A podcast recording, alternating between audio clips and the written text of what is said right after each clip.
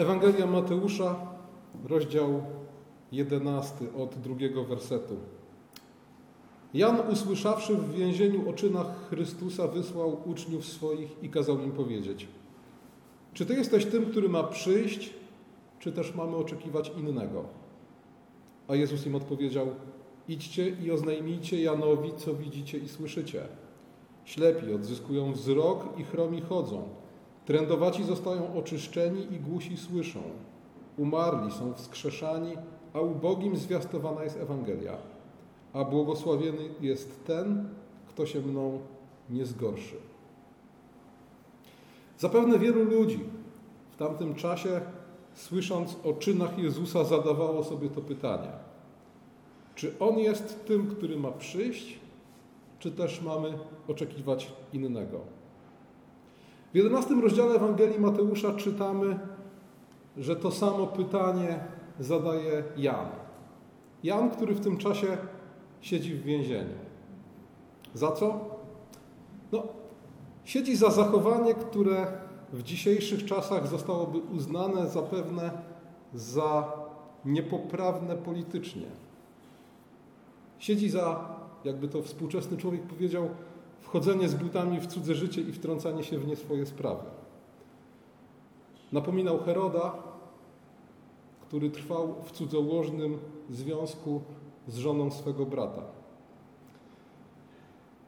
Nie tak dawno pewien polsko-katolicki ksiądz z Gdańska wywiesił na swoim kościele taki baner, na którym znalazły się innymi takie słowa: Zasadę mam prostą, nie zaglądam innym do portfela, łóżka i sumienia. Najwyraźniej Jan Chrzciciel tej zasady nie znał, zajrzał Herodowi do łóżka i skończył w więzieniu. W czternastym rozdziale Ewangelii Mateusza czytamy: Herod kazał pochwycić Jana i związanego wrzucić do więzienia. Powodem była Herodiada, żona brata jego Filipa. Jan bowiem upominał go. A zatem zamiast uszanować wolność i wolny wybór, jakiego dokonali Herod i Herodiada, Jan, jakby to współczesny człowiek powiedział, narzucał im swoją wizję wiary i moralności, publicznie ich piętnując i wzywając do nawrócenia. A zatem w pewnym sensie był gorszy nawet od niektórych konserwatywnych duchownych dzisiaj, którzy też jakby to współczesny człowiek powiedział, zaglądają ludziom do łóżek, ale przynajmniej rzadko piętnują publicznie i po nazwisku. W ogóle Jan Chrzciciel to postać straszliwie niepoprawna politycznie i nieakceptowalna dla współczesnego człowieka. Zwróćcie uwagę na to, że zanim się narodził, już jakiś anioł do spółki z ojcem Jana zadecydowali nie tylko o jego płci, ale też imieniu, powołaniu i drodze życiowej. Współczesny człowiek potraktowałby to pewnie jako całkowity brak poszanowania dla osobistej wolności człowieka, który chcąc nie chcąc musiał stać się Janem Chrzcicielem. Nawiasem mówiąc, w tym punkcie historia Jana Chrzciciela może oburzać, czy też powinna oburzać również ewangelicznych chrześcijan, którzy nie chcą zaakceptować chrztu niemowląt ze względu na to, że nie jest poprzedzony osobistą decyzją. Zdaje się, że w przypadku Jana nikt nie czekał na jego osobistą decyzję i osobiste wyznanie wiary złożone w wieku świadomym. Nie tylko obrzezano go, nie pytając go o zdanie, ale tak jak wcześniej wspomniałem, Ktoś przed Jego narodzeniem zdecydował o Jego drodze życiowej i powołaniu, bardzo specyficznym powołaniu. Jan był Nazirejczykiem.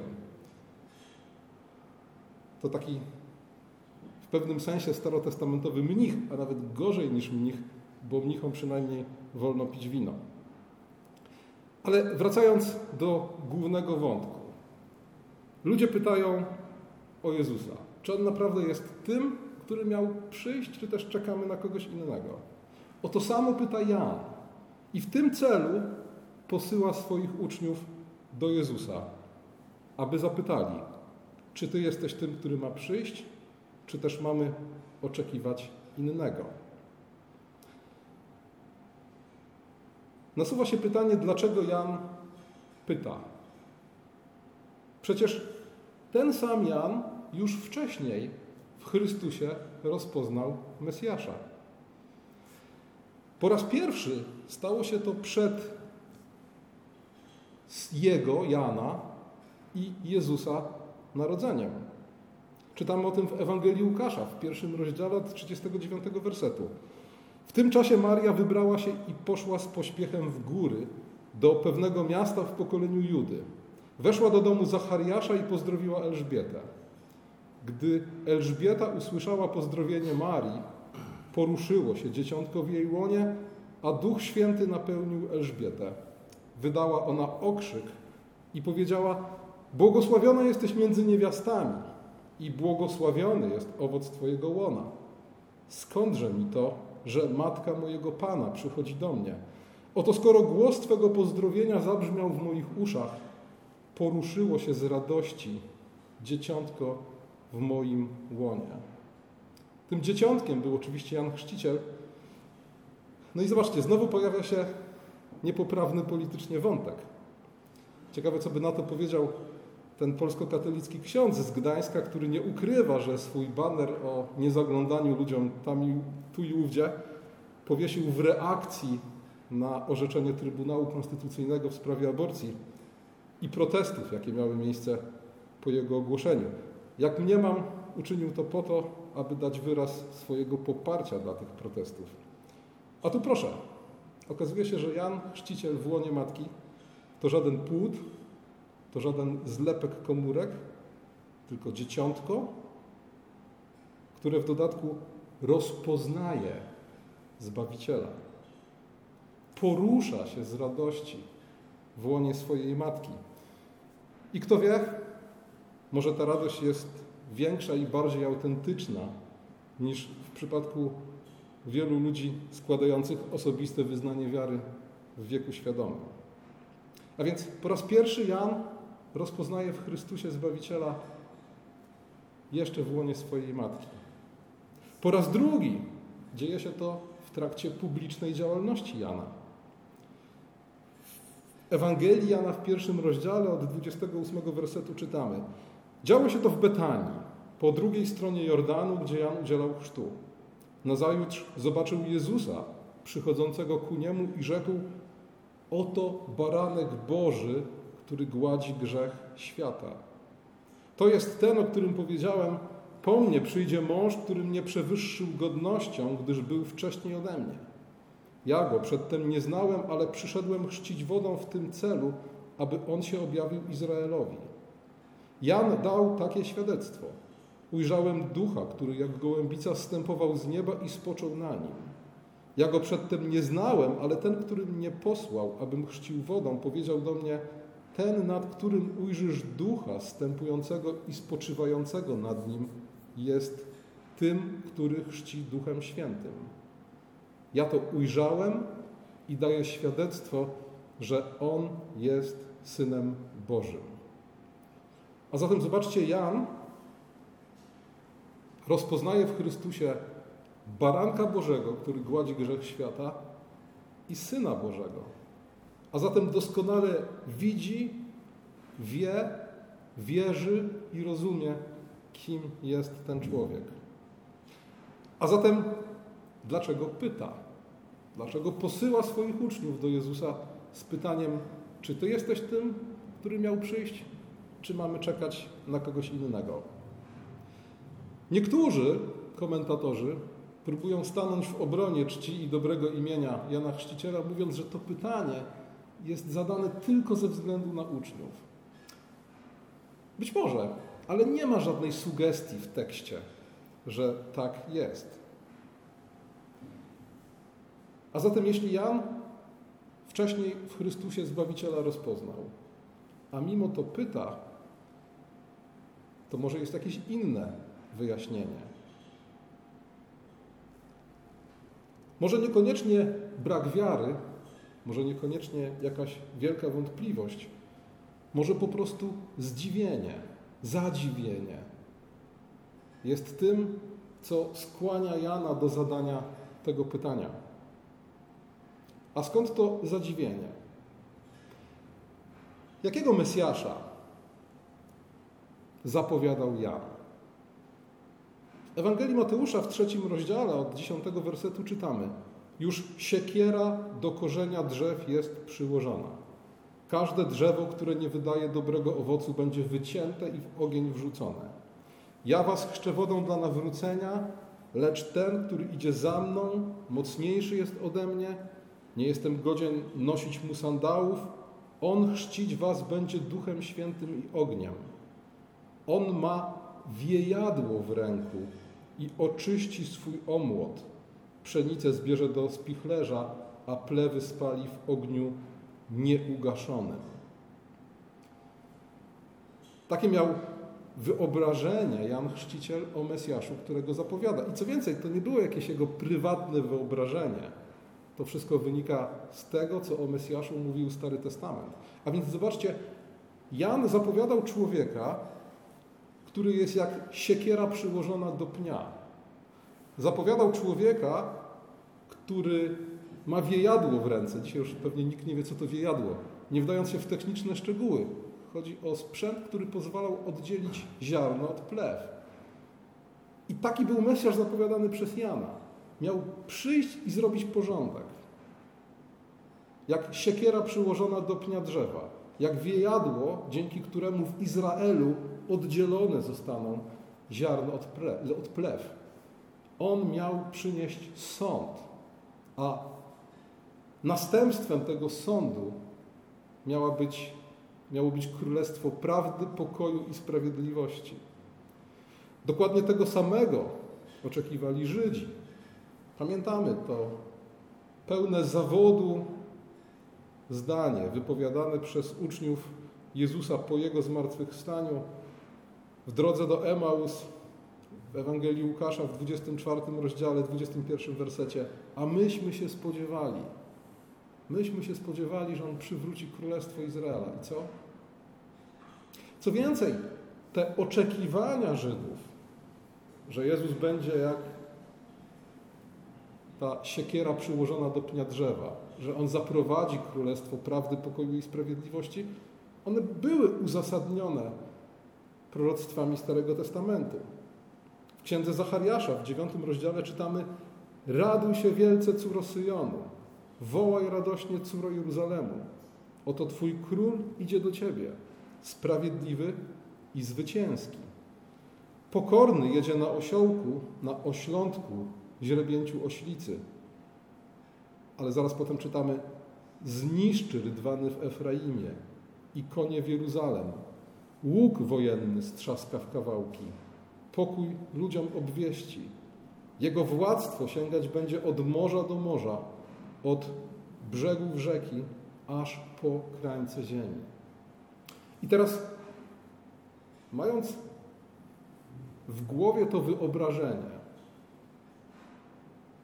które zrodziło się z lektury pism Starego Testamentu, Jan mógł być zdziwiony, obserwując działalność Jezusa, który najwyraźniej nie kwapił się do siłowych rozwiązań. I być może to zadziwienie stoi za pytaniem, czy Ty naprawdę jesteś tym, który miał przyjść, czy może jednak powinniśmy czekać na kogoś innego? I wtedy Jezus odpowiada: Idźcie i opowiedzcie Janowi, co widzieliście i słyszeliście. Do czego odsyła Chrystus Jana i jego uczniów. Do czego się odwołuje? Do jakiegoś doświadczenia osobistego? Na czym każe budować wiarę? Na tym, co zobaczą i usłyszą? Wbrew pozorom nie. Tak naprawdę Jezus mówi: idźcie i zobaczcie. Słowo staje się ciałem na waszych oczach. Jezus odsyła do słowa. Mówi, niech Słowo rozwiewa wasze wątpliwości. Niech ono zinterpretuje i nada znaczenie temu, co widzicie i słyszycie. Bo te cuda, na, których się, na które się Jezus powołuje, to nie są tylko i wyłącznie cuda, w sensie przejawy mocy.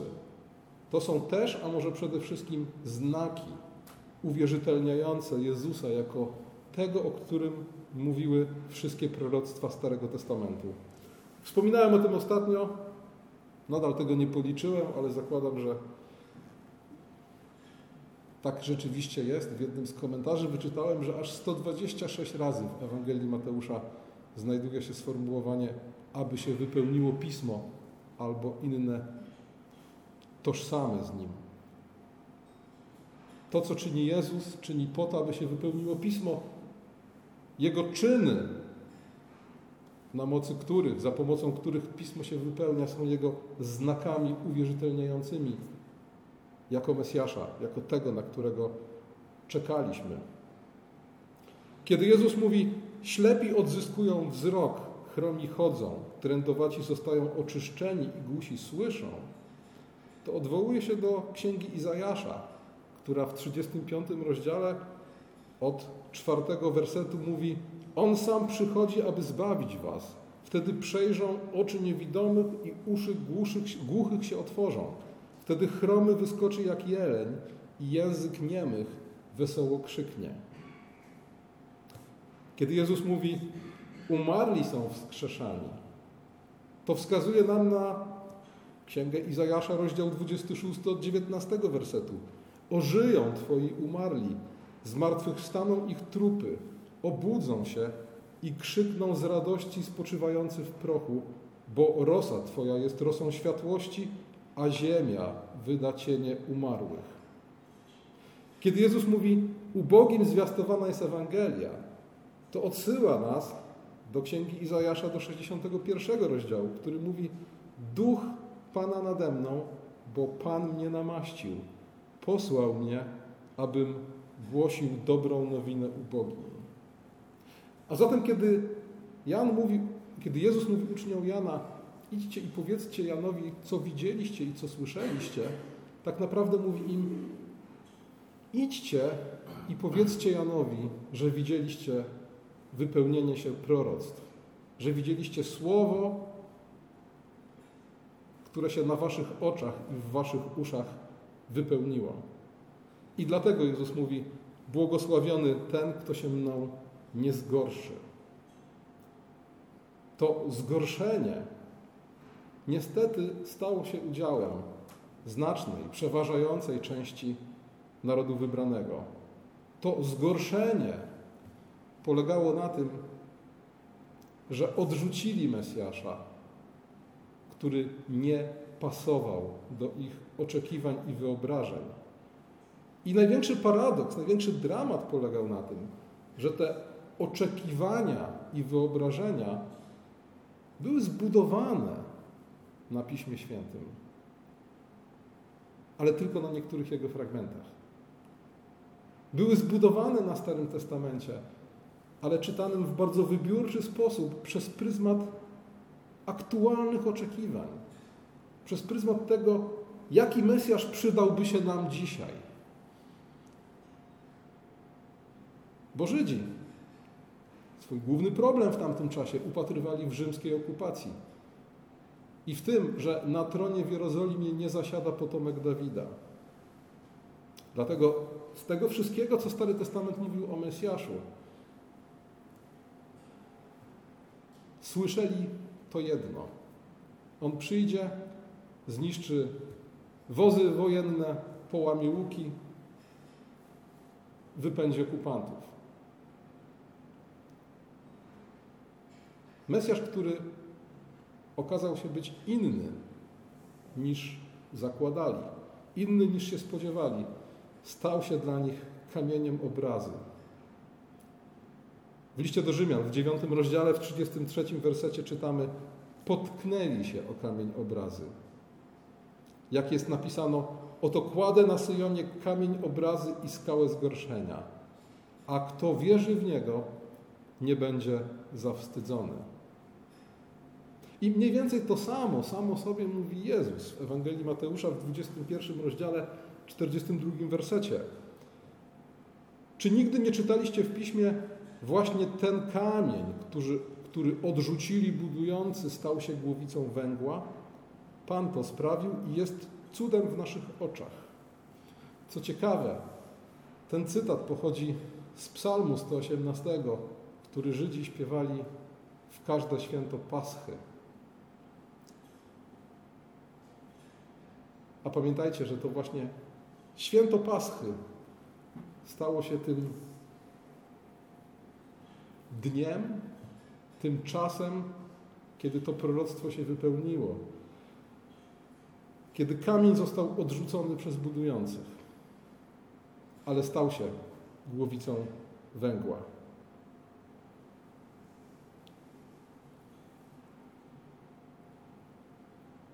Jezus Chrystus jako Mesjasz okazał się być kimś zadziwiającym, nawet dla ludzi tak wielkiej wiary jak Jan.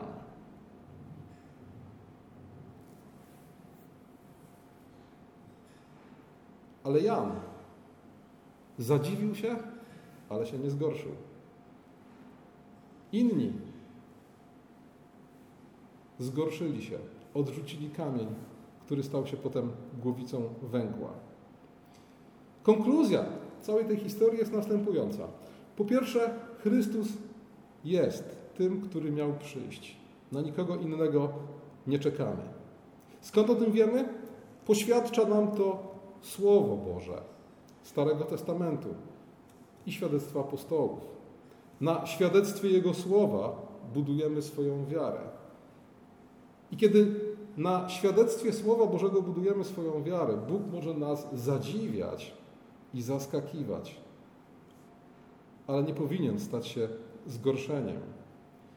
Kiedy okazuje się w jakimś punkcie inny od naszych wyobrażeń, to wtedy wkracza Słowo ze swoją korygującą misją. Pamiętajcie, te żydowskie wyobrażenia nie były fałszywe. One były, one były uproszczone, brakowało im perspektywy. Człowiek ma w ogóle skłonności do tego, aby tworzyć sobie wyobrażenie Boga. W konsekwencji człowiek ma skłonności do bałwochwalstwa. Nam, którzy od czasów reformacji bardzo mocno podkreślamy zakaz sporządzania wizerunków i oddawania im czci, czasem wydaje się, że ten problem wyobrażeń już nas nie dotyczy. Ale wyobrażenie Boga, które w, pierwszy, w pierwszym momencie uproszczone, w ostatecznym rozrachunku może się okazać fałszywe, to nie tylko obraz na desce, ale to też wyobrażenie, które mamy w swoich głowach. Jak daleko odchodzimy często od prawdziwego biblijnego obrazu Boga w kierunku swoich zrekonstruowanych częściowo z biblijnego przesłania, a częściowo z naszych oczekiwań i wyobrażeń. Czasem widać, jak daleko odchodzimy od prawdziwego obrazu Boga wtedy, kiedy odkrywamy, jak bardzo niektóre fragmenty pisma nas gorszą i jak bardzo obraz Boga, który odnajdujemy na przykład w psalmach, jest obcy naszym wyobrażeniom. To jest doświadczenie ewangelicznego chrześcijanina, który sięga po psałterz i okazuje się tam, okazuje się, że tam oprócz Pana, który jest moim pasterzem, jest też Bóg o bardziej srogim obliczu. Dlatego cały czas potrzebujemy słowa. Cały czas potrzebujemy słowa, które te nasze wyobrażenia i oczekiwania koryguje. Które tak jak w przypadku Jana przypomina o tych aspektach służby Mesjasza, o których Żydzi z niecierpliwością oczekujący politycznego wyzwolenia zapominali tracąc tą perspektywę. Perspektywę, która, kiedy dobrze wczytamy się w Stary Testament, pokazuje nam Mesjasza, który najpierw przychodzi, aby uzdrawiać, wskrzeszać głosić dobrą nowinę, a dopiero potem